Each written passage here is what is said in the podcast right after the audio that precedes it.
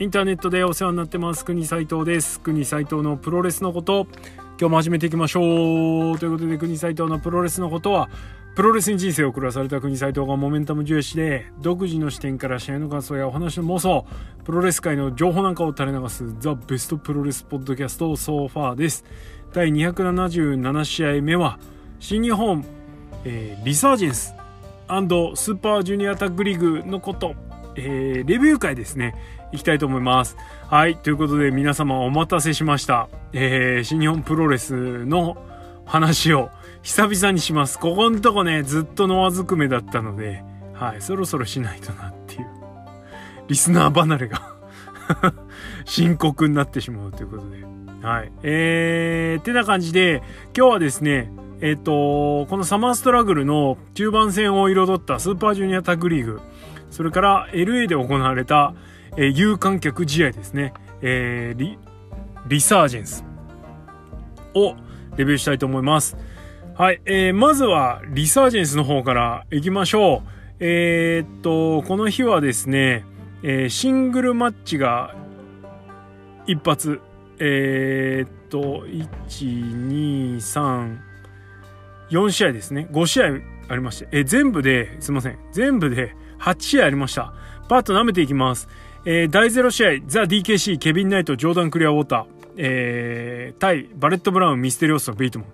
えー、これぞニュージャパンストロングという試合だったんですけれども、えー、なんだっけ。何っぽいって言うんだっけ、こういうの。忘れちった。何でもいいや。はい。えー、ベイトマンがクリアウォーターからフォロー、えー、This is the kill。This is the kill とは 意外とねあんま見てないんでちょっとあれなんですよね見てないわけじゃないんだな見てるんだけれどもそんな一生懸命見てないこれねちょっと本当あれなんですけど結構ニュージャパンストロング面白いんですよまあ毎週一応チェックはして面白いんですけど結局この方たち生で見ることが叶わない人なんであんまり前のめりにならないんですよねすいません。しかもこの試合ちょっと見てないんで何とも言えないんですけども。はい。ベイトマンがクリアウォーターから勝利しました。はい。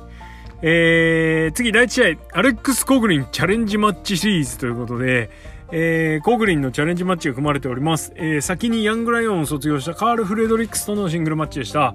えー、試合は10分48秒マニフェスト・デスティニー。はい。えー、柴田仕込みにしてはですね、またずいぶん嘘小技使うなって感じなんですけど、えー、なんだ、ブラディサンデーみたいなね、的なやつ。えー、ですね、持ち上げての DDT みたいな、はい、やつで、えー、勝利をしました。もうね、コグリンもね、なんだろう、こう、若手枠に留めておくには、こう、非常に、なんだろうな、しんどくなってきてるというか、もういいじゃんっていうね。はい、もう一段、全員一段上げて戦わせてほしいなと思うぐらいなんですけれども、はい、この試合は当然、あの、チャレンジ、コグリンチャレンジマッチということで、コグリン非常にですね、いい試合っぷりを見せました。あのー、なんだろうな、フレドリックスの方が、まあ、技もね、いろいろやらせてもらえるし、柴田からね、随分技伝授されてるみたいなんで、結構いろいろねできてるんですけれどもコグリンのねナチュラルなパワーとかね筋から的なものがあの要所要所にしっかり組み込まれてていやコグリンももう一段上げようよっていうね感じですよね。これは対抗戦とかやって第1試合でやったらですね絶対負けないマンというか他団体の若手と競らせたらもうちゃんといい意地見せてくれる枠の人にはなってるんですけどね。そこでなんかもうとどまる人でもないかななんてちょっと思ったりはいしてます。まあまあ、コグリンに期待が湧くし、フレドリックスはま盤石感がね、上行くに、もう、あとは箔つけるだけじゃないですか、この人。ね、何がしか。それ待ちだなっていう感じですね。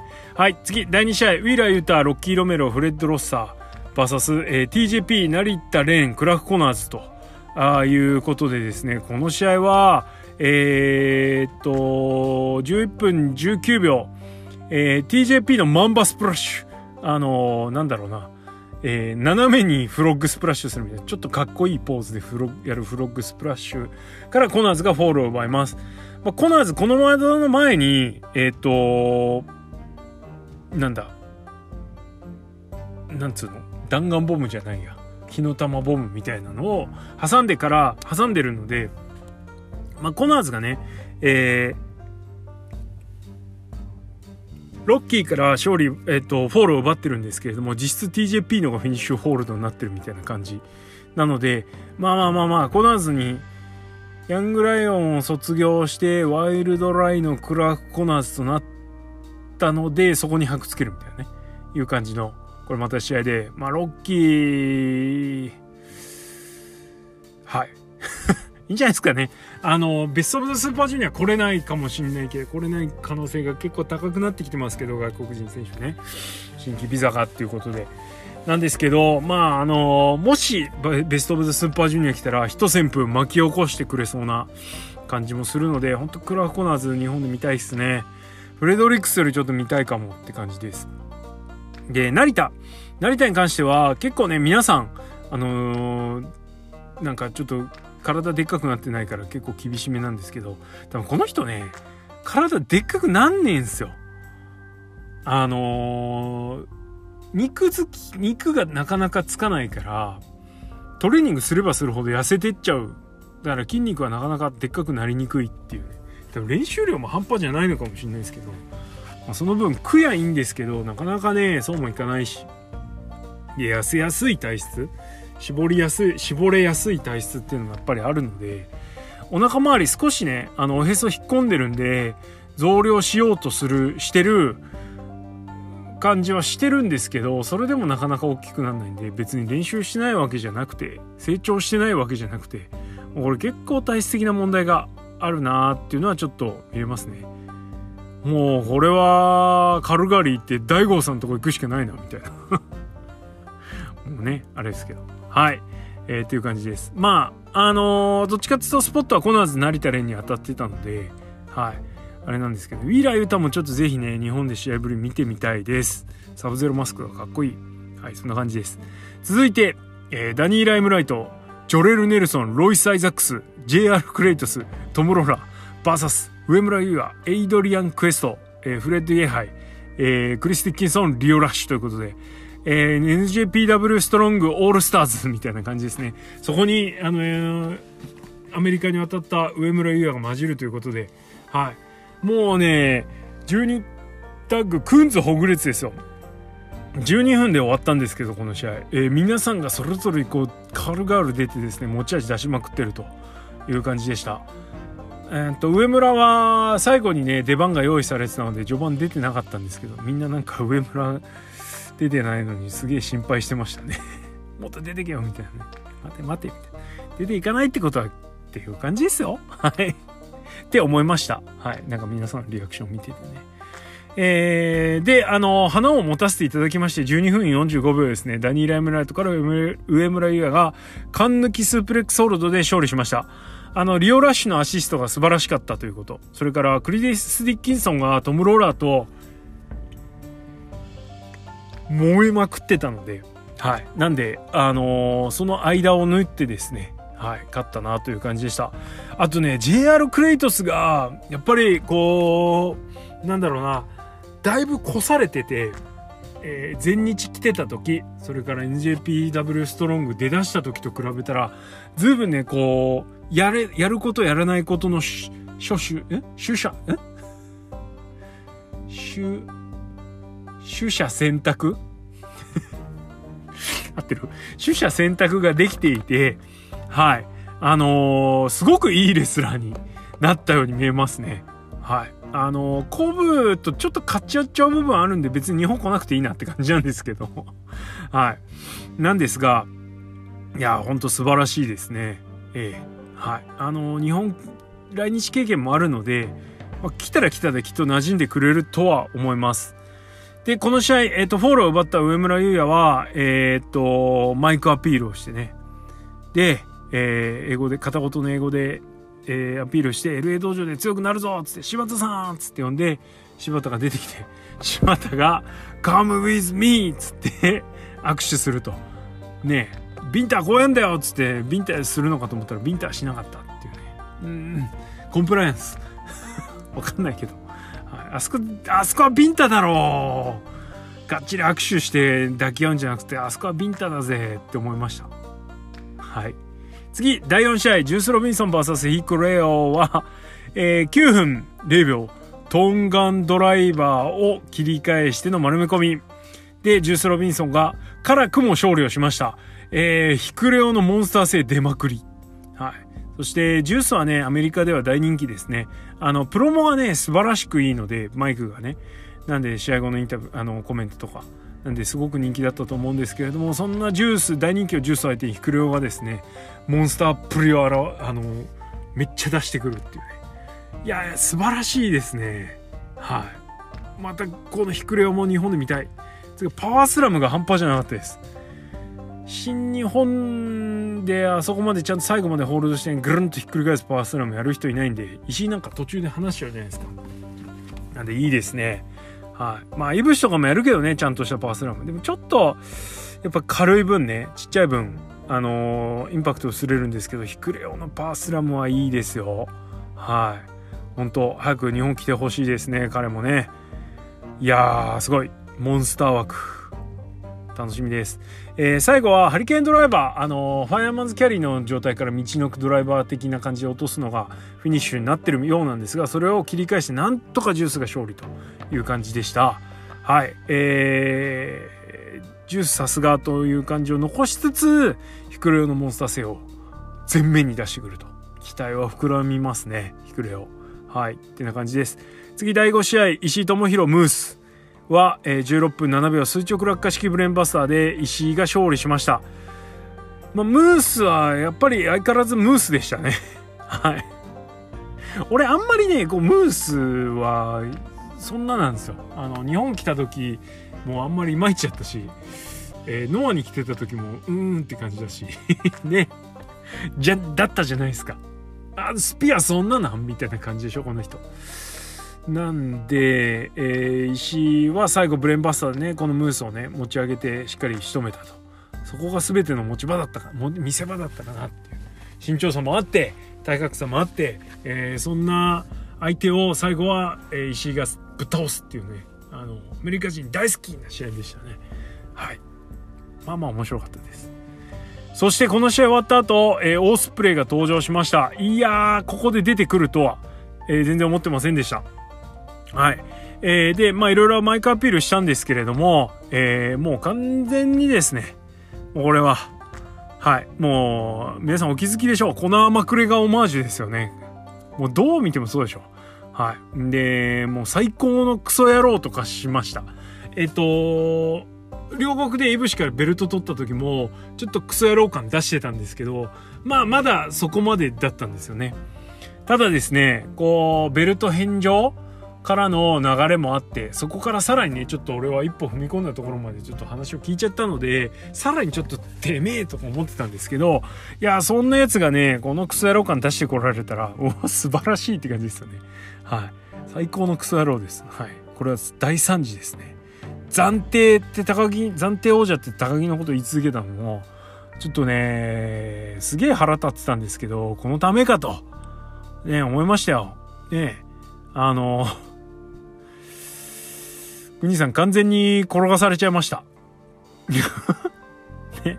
あの、帰国はね、アングル作って心配させて、リアルでちょっと俺は反感買って、で、アングルで盛り返すっていうね、もうくるくるくるくるですよ。もうね、まあ試合自体は面白いからいいんですけど、人間性というかね、そもそもでめえって感じなんですけど、その思いはまだ持ってますけどね。でもまあいいんじゃないですかね。あのー、一番スノースプレーに近いキャラクターをね、やってくれてるんで、はい、あの、スノースプレーというか、周りが言うオスプレイの評判に近いものになってるんで、まあもうこれ以上振り切りったらないですよね。素晴らしいです。はい。ただ、突っ込み入れると、そもそもチャンピオンになった直後に、なんか4ヶ月の休みがどうのこうので、もう薬は OK だったのにとかぼやいてましたけど、チャンピオンになった直後に4ヶ月休みたいって言うんじゃねえよ、バカっていう話で。はい。ねまあそれもね、そもそも首の怪我でお休みするはずだったでしょあなたっていう。しかもあの復帰時期未定だったでしょあなたみたいな感じなんですけどね。はいなんかそういうちょっと 細かいところすっ飛ばしてんなみたいな、はい、ツッコミどこ満載みたいな感じなんですけどまあベルトが2つあったのはあっぱれですね。えー、っとあそうきたかと。日米でこうストーリーをねオスプレイ G1 も出ないって言ってるししばらく NJPW ストロング出るっつってるから。おオスプレイがアメリカ駐在するんだったらこれアメリカアメリカ盛り上がるぞと。いう感じだったんですけど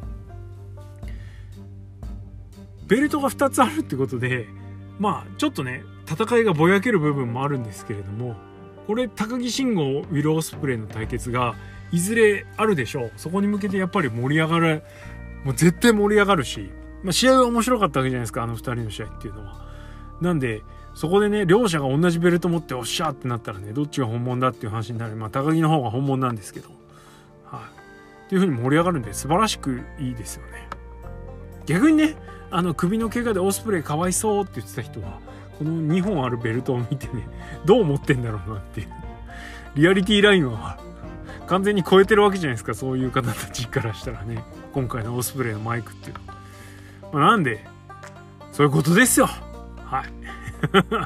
まあうまくつなげたなと。ようやったな新日本と。これに関しては日本あっぱれと言いたいなというふうに思います。はい。えー、で、そんなこんなでですね、えー、オスプレイは LA 道場勢を焚きつけてましたね。まあまあ、ちょっとイージーな相手だとは思うんですが、はい。まあいいでしょう。楽しみです。そして、スペシャルタッグマッチです。えー、グッドブラザーズ、えー、が、えー、ジョン・モクスリーを相手に、さあ、ジョン・モクスリーのパートナーは本当はシューター、海のシューター、ショータだったんですけども、誰だろうということで。これね、ね、あのボイス・オブ・レスリング聞いてたら海野翔太はやばいみたいですね。あのイギリスだとね。太ってるわ。ぼっちシーン連発してるわね。結構仕上がり悪いようですよ。なんで別に今回はアメリカ行かなくてよかったみたいなことをジョー・ランザが言っておりましたがまあやつのことなんでどうなんですかわかんないですけども。どうやら今はそういう状態みたいです。はい。でその代わりに来れなくなってまあ渡米ができなくなってじゃあ誰来たんだって言ったらまさかの永田さん。いやーこれはびっくりしましたね。永田さんあのコロナの感染者のツイートとかも普通にしてたんででね私は出番がありませんみたいなことをぼやいてああそうなんだとか思ってたらアメリカ行っとったんかいっていうねいう感じで。はい。あのサプライズ登場としては素晴らしいしえ、AEW の時のね初登場の時もそうでしたけれどもえー、こういう何て言うかなオールドスクールというかベテラン選手へのリスペクトっていうのが、えー、ブッキング面にもしっかり現れてるっていうのは本当あのアメリカならではだなという感じで素晴らしいと思います。試合の方はそんな永田さんをマジックキラーで10分33秒ですね切って取ってグッドブラザーズが勝利しました、えー、勝ち誇るグッドブラザーズの前にですねえー、タマと、はい、T がやってきまして GOD がやってきて、えー、睨み合うと。何を言ってたかわからないんですけれどもここね実は仲良しなのか。それともお前ら帰ってきて出てった身で帰ってきてでかい面すんじゃねえのか。どっちにしても盛り上がることは間違いないと。はい。やっぱりね新日本プロレスファンとしてはグッドブラザーズ帰ってきてお帰りじゃないっすよね。はい。新日本プロレスで頑張ってきた GOD を応援したくなっちゃいますねって感じです。はい。今後、グッドブラザーズがどういう動き見せるかっていうのも注目です。はい。で、第7試合、ダブルメインイベント、えー、ネバー無差別級選手権試合ということで、J. ホワイト対デビッド・フィネがありました。えー、22分59秒ブレードランナーで J. ホワイトが勝利して防衛成功という形です。えー、っと、G1 の公式戦以上っていう感じだったんですけれども、今までのネバーのタイトル戦、そうだな。まあフィンレイが成長してる分多少プラスだったとは思いますがちょっとフィンレイが人気なさすぎてきつかったですね。あの、J がやっぱりインパクト出てたりしてアメリカでもうねちょっと前までは考えられないんですけれどもしっかりと人気をですね完全な支持率を高い支持を得ていまして、はい、J が応援されちゃってました。まあ、ちょっと詳しいことはわからないですけれども少なからずあの直前のインタビューでお父さんがいる WWE に行くのがやぶさかではないっていう発言をしてたんですね当然行ってみたいっていう発言をこう隠すことなくしててまあ、そのせいでブーイングももしかしたらあったのかなって思ってます。わかんないけどね。はい。結構 J に、あ、J じゃねえや、フィンレイにブーイング飛んでたんで、おそらくそのせいだと思います。でね、こういう展開になると、ですよ。ベイビーフェイス応援されないと、ベビーフェイス側のね、最後の猛攻が盛り上がんないし、あのー、最後ね、カウンターで決めたブレードランナーのインパクトも、まあ、ちょっと薄くなっちゃいますよね。なんかもったいねえなっていう気はしました。まあただああいうなんつうかなこう意図してるのと逆に客が盛り上がるっていうのもアメリカならではですよね日本のお客さん素直だからああいう意地悪なことはしないのでうん。ああなるほどなって文化の違いをちょっと感じたりしつつ。はい。面白いなと思いました。第8試合はメインイベント 2IWGPUSAB 級選手権ランス・アーチャー対棚橋弘至19分26秒ハイフライフローで棚橋弘至が勝利して新チャンピオンになりました。ランス、今のランスアーチャーを中継役にするのかって感じですよね。ちょっとななんかなって釈然としない思いがある。ねえ、もう薬から棚橋が取ったっていうんだったら盛り上がるんだけど、もう薬からアーチャークッションに入れて棚橋持ってくって、うん、どうなんっていう。しかもまあ別に試合も面白くなかったわけじゃないけれども、そこまですごい試合だったかっていう別になんか通常運転最後のハイフライフローだけちょっとおまけみたいなねいう感じだったんでなんかちょっと俺はいまいちでしたねまああれ見るとそうまあ盛り上げ方もそうだし試合もそうですけどそれ AEW の方が面白いわなってなっちゃうんですよねなんつうかなこうステステージ愛ステージ愛じゃないんだけどこういう試合にもちゃんと意味を持たせてしっかりとストーリー持ってくるっていうのもやってるじゃないですか AEW は。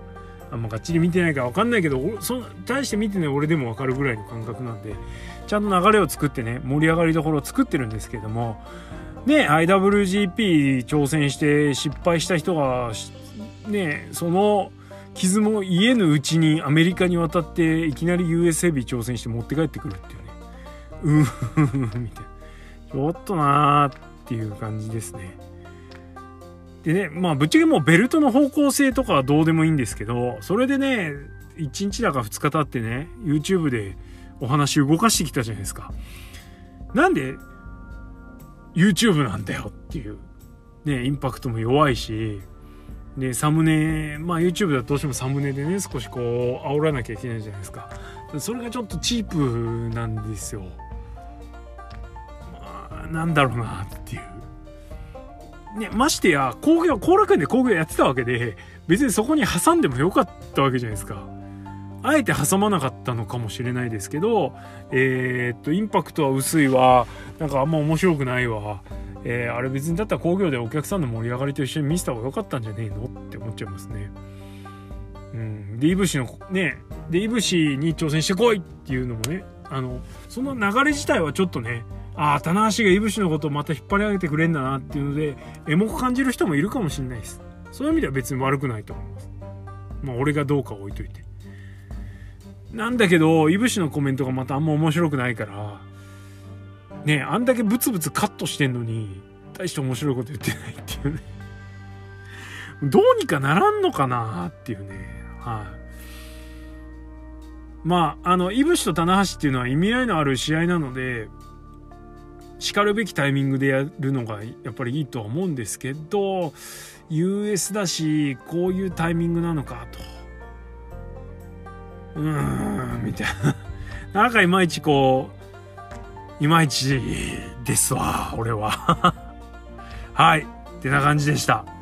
ただただです。あのリサージェイスに関しては、えー、と非常に面白かったと思います。特にアンダーの多人数タッグが面白すぎましたね、でセミメイン含めてあのいわゆるその星4 4スター級の試合って多分なかったと思うんですよ。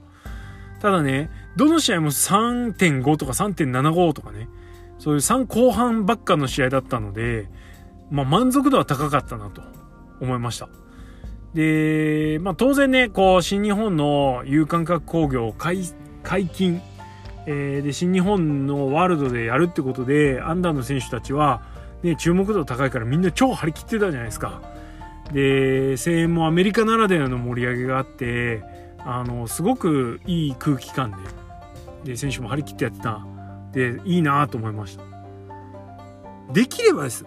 いつもの後楽園でもこのぐらいやってほしい。これ見ちゃうと、あ、やっぱ抜いてんだな、逆に。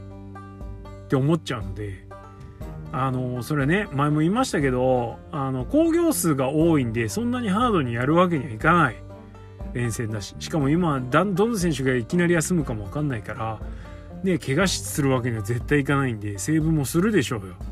たださ、セーブしすぎじゃね？えし、日本プロレスアンダーカード。って思っちゃいます。まあこれはね、別に今日始まったことじゃなくて今までもそうだったんですよ。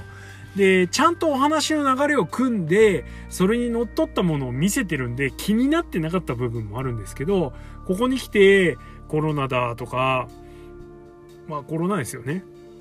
コロナ禍でのいろんなことがあって、うまく選手が回せなくなっちゃって、そうするとお話が、の流れが、ただでさえちょっと 稚拙なお話の流れだったのが、ちょっと滞りがちになってしまって、った上にその試合のクオリティというか出すものに関してはその頑張り度に関してはそんなに頑張らないから上げてこないからちょっとあれあれどうしたんってなっちゃってる。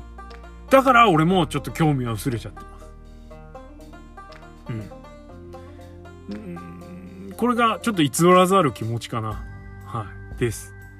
でまああのアメリカでねあの外国人選手が集結してるんで俺の好きなね大好きな外国人選手たちが集結してるんでまあまあまあ、これからもアメリカの方が盛り上がりそうだなってぐらいの感じにはちょっとなっちゃいますけれど。はい。まあ、いずれにしても、あの、有観客、有観客工業一発目、大盛り上がりで良かったと思います。えー、その後、えー、NJPW ストロングの収録もやってたようで、少しね、見ちゃったんですけど、結果とか、えー、今後放送されるやつの。えー、まあ、結構いい感じでカード組んでるし、そんだけ分厚くやったらそれは面白いわな、みたいな。ずるみたいな感じです。日本では後楽園毎日のようにやってんのにこんな感じだねみたいな。ぼやきたくなっちゃう。はい。こんな感じでした。はい。そしてあの日本そんな日本ではスーパージュニアタッグリーグをやってまして、えー、結局あの金丸デスペが、えー、優勝して 終わりましたね。はい。えっ、と個人的には田口ワトに期待をしておりましたがまずその田口ワトからいきますか。えー、ワトがですね、田口のおかげで非常によく見えましたね。あの、試合の基本的な転がしは田口がしてくれてて、えー、ワトは美味しいとこ持っていく感じの役だったので、そらね、あんだけ躍動感ある動きができる人なんで、要所要所パツパツとしっかりはめていけば、それはよく見えるわなと。で、ワトはちょっといまいちだったところもあって、ハードルが低くなって上に、そういう、なんつうの、見せ方というか使われ方するから、まあいいタイミングだったなと。で、このジュニアタッグリーグをバネにというか、踏み台にベストオブザスーパージュニアで見せるも見してですね、ちょっと飛躍に期待したいなと。ただ、期待できるぐらいのものは見せたと思うので、いや、まあね、もともと持ってるね、その身体能力とか、身体能力とか、ポテンシャルは高いんでね、はい。頑張ってほしいと思います。ベシャリはまあ置いといて。はい。あの、最終戦で見せたミサイルキックなんかね、ほんと良かったですからね、素晴らしかった。はい。と思います。はい。それから期待のチーム、下道統合ですね。これは思ってたよりも活躍しました。正直ここまでいろいろ見せてくれるとは思ってなかった。はい。勝ち点つかなかったんですけど、まあ、ポテンシャルというか持ってる力を見せてくれたかなと思いますが、途中離脱しちゃいましたね。はい、ただねこのチームに1勝も勝たせないっていうのがさすが NJPW というか逆にか勝てぜって感じがしましたね。もしかしたらね2戦残り2戦どっか勝つ目があったのかもしれないですけれども。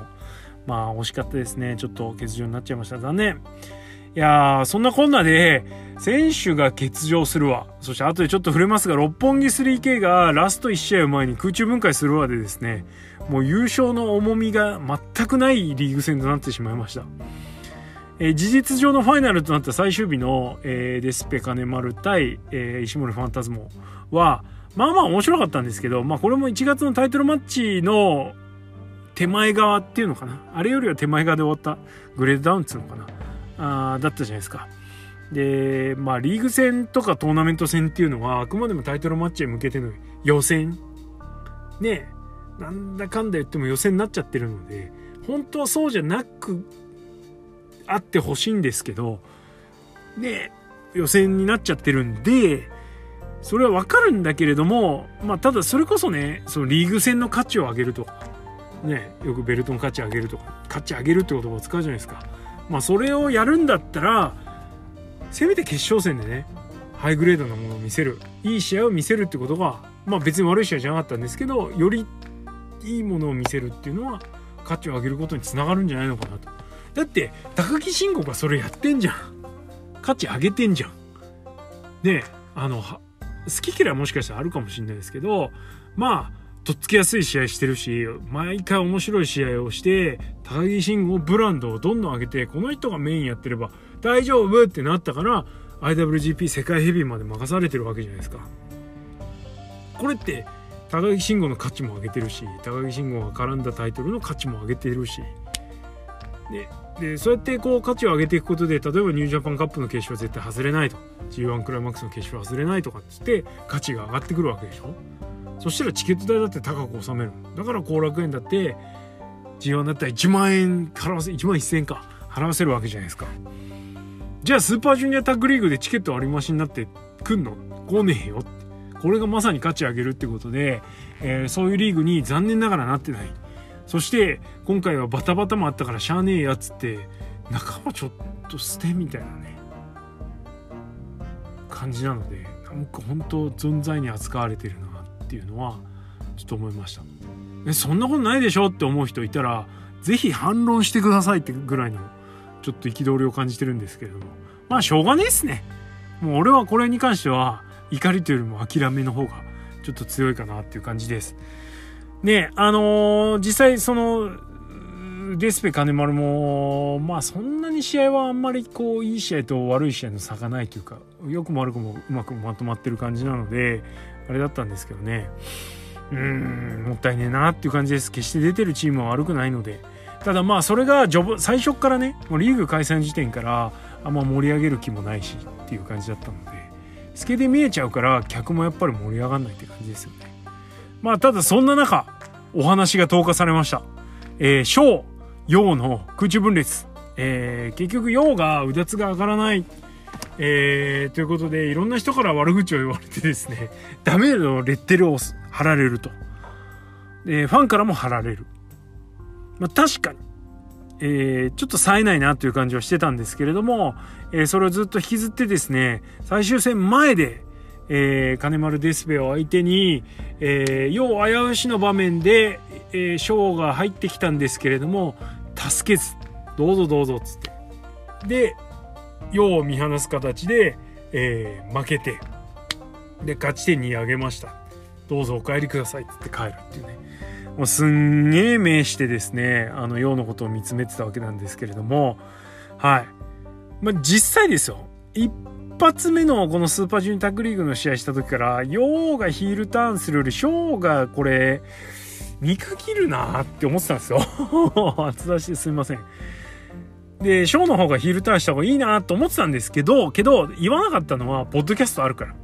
やっぱね、番組1個持ってんのに、ヒールターンできんだろうと思ってたんですよ。そっちの方がやっぱり強くてね。あれだったんですけど、まあよくよく考えたら今の新日はそういうの気にしないじゃないですか。気にしないっつって。なんで雑に終わる可能性はありますよね。どうなるんでしょう。まあヒール系ポッドキャストでね、あの、ショーの痺れない話じゃなくてね、これツイートしましたけど、翔様の超しびれる話に変えれればいいんですよ はい、まあまあまあまあまあまあまあまあ。翔がお話にのっとったキャラ設定できるのかっていうのはちょっとあれですけどね。はい。ただまあ、これで、あのー、見限った、えー、翔が陽のことを見限ったという形になってますので、これを機にね、あのー、非常な攻めを見せる人にね、ちょっと変貌してほしいなと思うんですけどまあただあのショッカーローがどうしてももっさり技でね当たりもすげえ浅い時ねこの4に放ったのだいぶ浅かったんでね。うーんなかなか変えるっていうのはフィニッシャーチェンジはないかな。ねえ。うんまあね、新しいリバーサルの T シャツ出ちゃったしね、ショックアローっていうね。いや、うん、と思います。はい。まあちょっとどうなるのかなっていうとこなんですけどね。でね、私、国さんとツイートしましたよ。新日は工業ペースね。あのータイミングがポンポン来るから、早いから、お話動き出すと強いなって言いました。しかし、翌日、えー空中分解により欠場のみで、えー顔も出さず、え全くストーリー動かさしてきませんでしたね。いや、なんで？うそんっていうね。いや、こういうのはちょっと引っ張った方がいいっていうのはあるのかもしんないですけど、いや、引っ張るかって感じですね。はい。えー、そんなこんなで、ショーの離脱決定した瞬間からですね、えー、国斎藤は、プゴトトト5と題しまして、えー、ショーの行き先をですね、え皆様から聞き取り調査をしております。え特に商品も何も出ませんが、えーぜひですね、どこ行くかっていうのはね、当てに来てくださいよ。今のところ45、6%の割合でユナイテッドエンパイアがやっぱり強いです。ただね、ユナイテッドエンパイア一人で行ってもな、負ける間になっちゃうじゃんと思うんだけど。誰か合流せんかね。はい。と思ってます。はい。えー、そんなこんなで、ショーの行き先っていうのが今は最大の注目人になってるんですかね。はい。えー、メットライフドームで、えー、いぶし、棚橋が決まりまして、初日のカードもちょっと出だしてます。高木と武士が、えーコロナ陽性ということで欠場しております。その周りの選手ももしかしたら陽性出ちゃうかもしれない。そうするとどうなるかわからないという状態なんですけれども、まあ一日のもう早い回復を祈るばかりです。でね、ちょっとこの一連の流れ見て思ったことがあったので、一言。あの、まあ、かつて内藤がね、試合前というか、あの、工業と工業の間で、いろんな妄想タイムっていうのが、プロレスファンの楽しみじゃないですか。それを俺は提供してるんですよ、みたいなことをね、思わせぶりなこと言って、言ってたじゃないですか。ただ、まあ、それによって、いろんな妄想が膨らむんですけど、お門違いの期待を膨らませてた人が、それが実現しなくて、しょぼいとか、文句垂れる人が結構いるんですよね。いや、それはお前の期待が間違ってただけじゃん、みたいな感じで。お前の予想が違っただけじゃんっていう。まあ、期待はね、大きければ大きいほど裏切れるも、裏切られるもんですから、そんなもんぐらいに思っといた方がいいんですよ。ね、文句は言わない方がいいなと。はい。あのーそんな期待を膨らませてしまった自分を顧みた方がいいと思いますね。はい。まあ、もともと意図するものがあって、もしくはそれを後から考えてるのかもしれないですけれども。ねあのーだからって新日のインパクトが弱いとか、しょぼいとかっていうんじゃなくて、いや、お前がちょっと期待しすぎてたんじゃないって。ていうか、今の新日そこまで、そこまでじゃん。だって、正直。ね、外国人選手は来れないし、ね、今来れない選手、ビザ切れたか、もうコロナでやってられないよって来てるか、どっちかですから、当面来ないっすよ。今のこの日本の状況が変わんない限り。ね。そんな中、来てくれるコブなんていうのは本当頭下がるし、ありがとうっていう感じですね。まあね、でも本当きついっすよね。お話作りのこう、チープというか、ちょっと弱いところがあったのを試合内容でカバーしてきたわけじゃないですか、新日本は今。ここ数年ね。どっちもグレードダウンしちゃってるから、非常にきつい。で、試合単発で見たら素晴らしい試合ある。あの、例えばこの前のドームなんて、どの試合も素晴らしかったし、ね、きっとメットライフドーム、西武ドームまでというか、西武ドームはきちっと仕上げてきてくれると思うんですよ。ただね、それこそさっきも言いましたけど、いや、後楽園はこんなもんで、みたいな感じでやられちゃうと、ああ、そっか、つってね、熱が上がってかないんで、ほんと頑張ってほしいな、というふうに思います。はい。ビッグマッチだけでドカーンドカーンっていうのだと正直きつい。はい。そこに至るまでの流れ、盛り上がりが今までみたいに作れてないので、いや、ほんと頑張ってほしいですね。こっちがね、自家発電したいんですけど、正直なかなかむずい。まあ、これは誰のせいでもないっちゃ誰のせいでもないので、本当あの苦しいところだとは思うんですけれども、はい。強烈なリーダーシップを持って引っ張る人こういう時に出てほし来てほしいなと思いますまあそれが高木慎吾だったのかもしんないですけどねうん参った参ったって感じですはい。えー、ということで、あの、無事ですね、西武ドーム、メットライフドームの大会が開催されることを、とにかく祈ってます。それから、あの、具合悪くなった選手、早く回復してほしいな、というふうに思います。えー、こんな言ってますけれども、新日本プロレスも楽しんでおりますので、はい、頑張ってほしいな、という感じです。次のプレビューはできんでしょう今の状態ね。はい、こんな感じです。じゃあ質問箱いきます。えー、インターネットでお世話になってます。最近は特納プごとも含めて楽しませていただいています。ありがとうございます。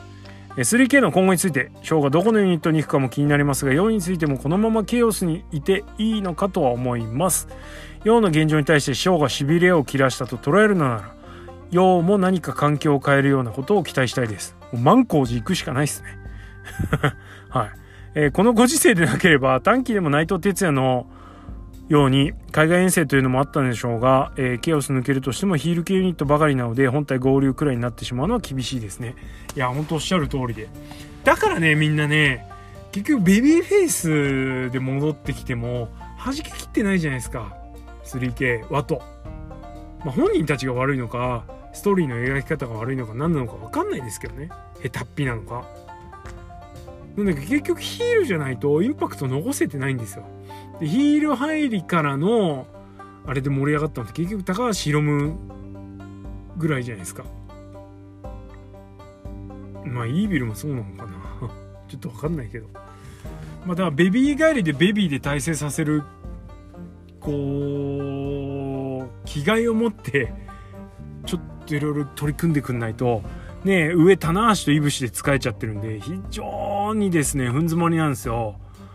ここをちょっとスカッとスコーンとね抜く存在。欲しいですね。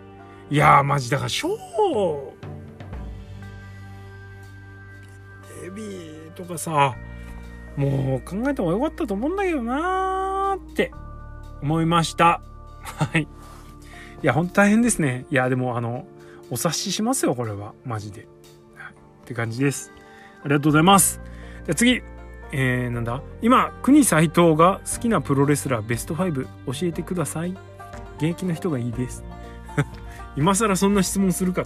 これこれきなくせえな。ベタすぎてちょっと違ったらごめんなさいなんですけどね。まあでもねこれ真面目に答えると好きなプロレスラーって 5, 5番5人でも10人でもそうですけど固定されます？固定されなくないですか？俺はそれこそモメンタム重視なんで全然固定されないんですよね。まあ、ここ3年固定されてるのって言ったら杉浦隆ですけどあと5億でも今5億離脱しちゃってるから戻ってくるのは待ってるけれども今じゃ好きなレスラートップ5に入るかっていうと試合見れないから入らないんですよ。でそれこそオールタイムベストに上げられるぐらいの選手で言ったら櫛田とか AJ スタイルズとかこの辺も今試合生で見られないので場外になりますよね。うん、でもうほとんどねあのこのトップ5から外れる選手として田中将人はちょっと一段上ですよねさらにその上みたいな感じになりますよね。揺るぎなく。そう考えるとなかなか5人選ぶの大変だなみたいな。杉浦隆高木慎吾ぐらいしか確定しなくてあと3人は日によって入れ替わるって感じかな。ねえっていう感じですよ。はい、なんでそんなん今聞かれても答えらんないよわかんないよって感じです。はい。なあこれきなくせえなこの質問。なんか真面目に答えるとなんかちょっと恥ずかしいって感じになりそうなんですけど。いいよ。杉浦隆高木慎吾清宮海斗。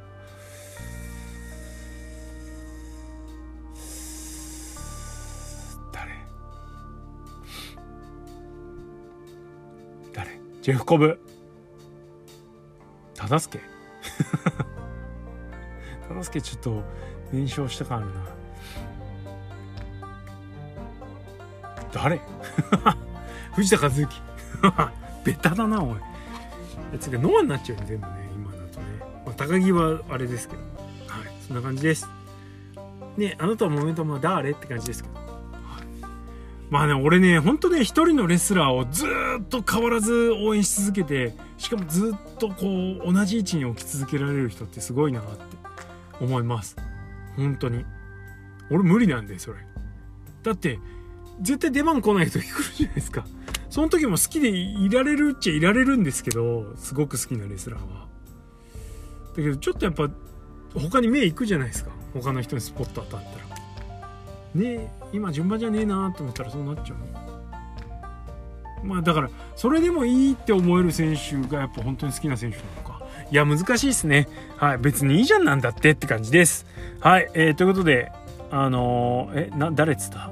杉浦高木清宮古武忠助 忠助じゃねえんだよな。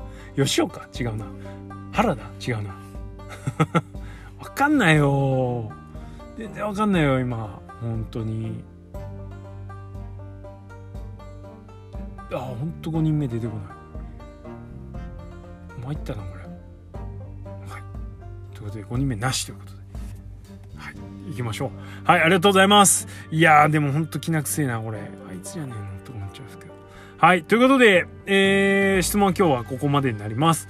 えー、なんだかんだですね結構いい具合に新日本プロレスダメ出しした感ありますけれども何度も言いますが期待の裏返しですから頑張ってくれということではい。えー、とりあえず、陽の今後の行き先、注目ですね。えー、グレートしちゃう？しねえな。ということで、あ楽しみにしていきましょう。えー、国斎藤のプロレスのことは、えー、リスナーの皆様のリアクションガソリンです。意見、感想、やご質問などありましたら、質問箱に放り投げてください。えー、質問箱にはくれぐれもですね、俺以外の人の悪口を書かないようによろしくお願いします。つってね。あと、オパイマックスのあのカードを投票しないでください。はい。はい。えー、もしくはハッシュタグプゴトでツイートしてください。えー、今めっちゃ荒らされてますけどね。友達に。ほんと余計なことしてくれて。はい。えー、という感じです。えー、それからショーのですね、行き先、えー、プロレスのことのアンケート、それからプゴットトト4では、N1 ビクトリーの優勝予想、この3つ今アンケート、えー、やっておりますので、まだお答えになってない方いらっしゃいましたら、ぜひお答えください。えー、はい、です。えー、それから徳のプゴと、えー、やっておりますので、こちら、えー、月300円、えー、になっておりますが、えー、より濃い突っ込んだ話しておりますので、えー、もしよろしかったらご登録スタンド FM の方です。ご登録ください、えー、ってな感じでおしまいしましょう。あ疲れた。はい、はい、ということで今日はこの辺でおしまい。ありがとうございました。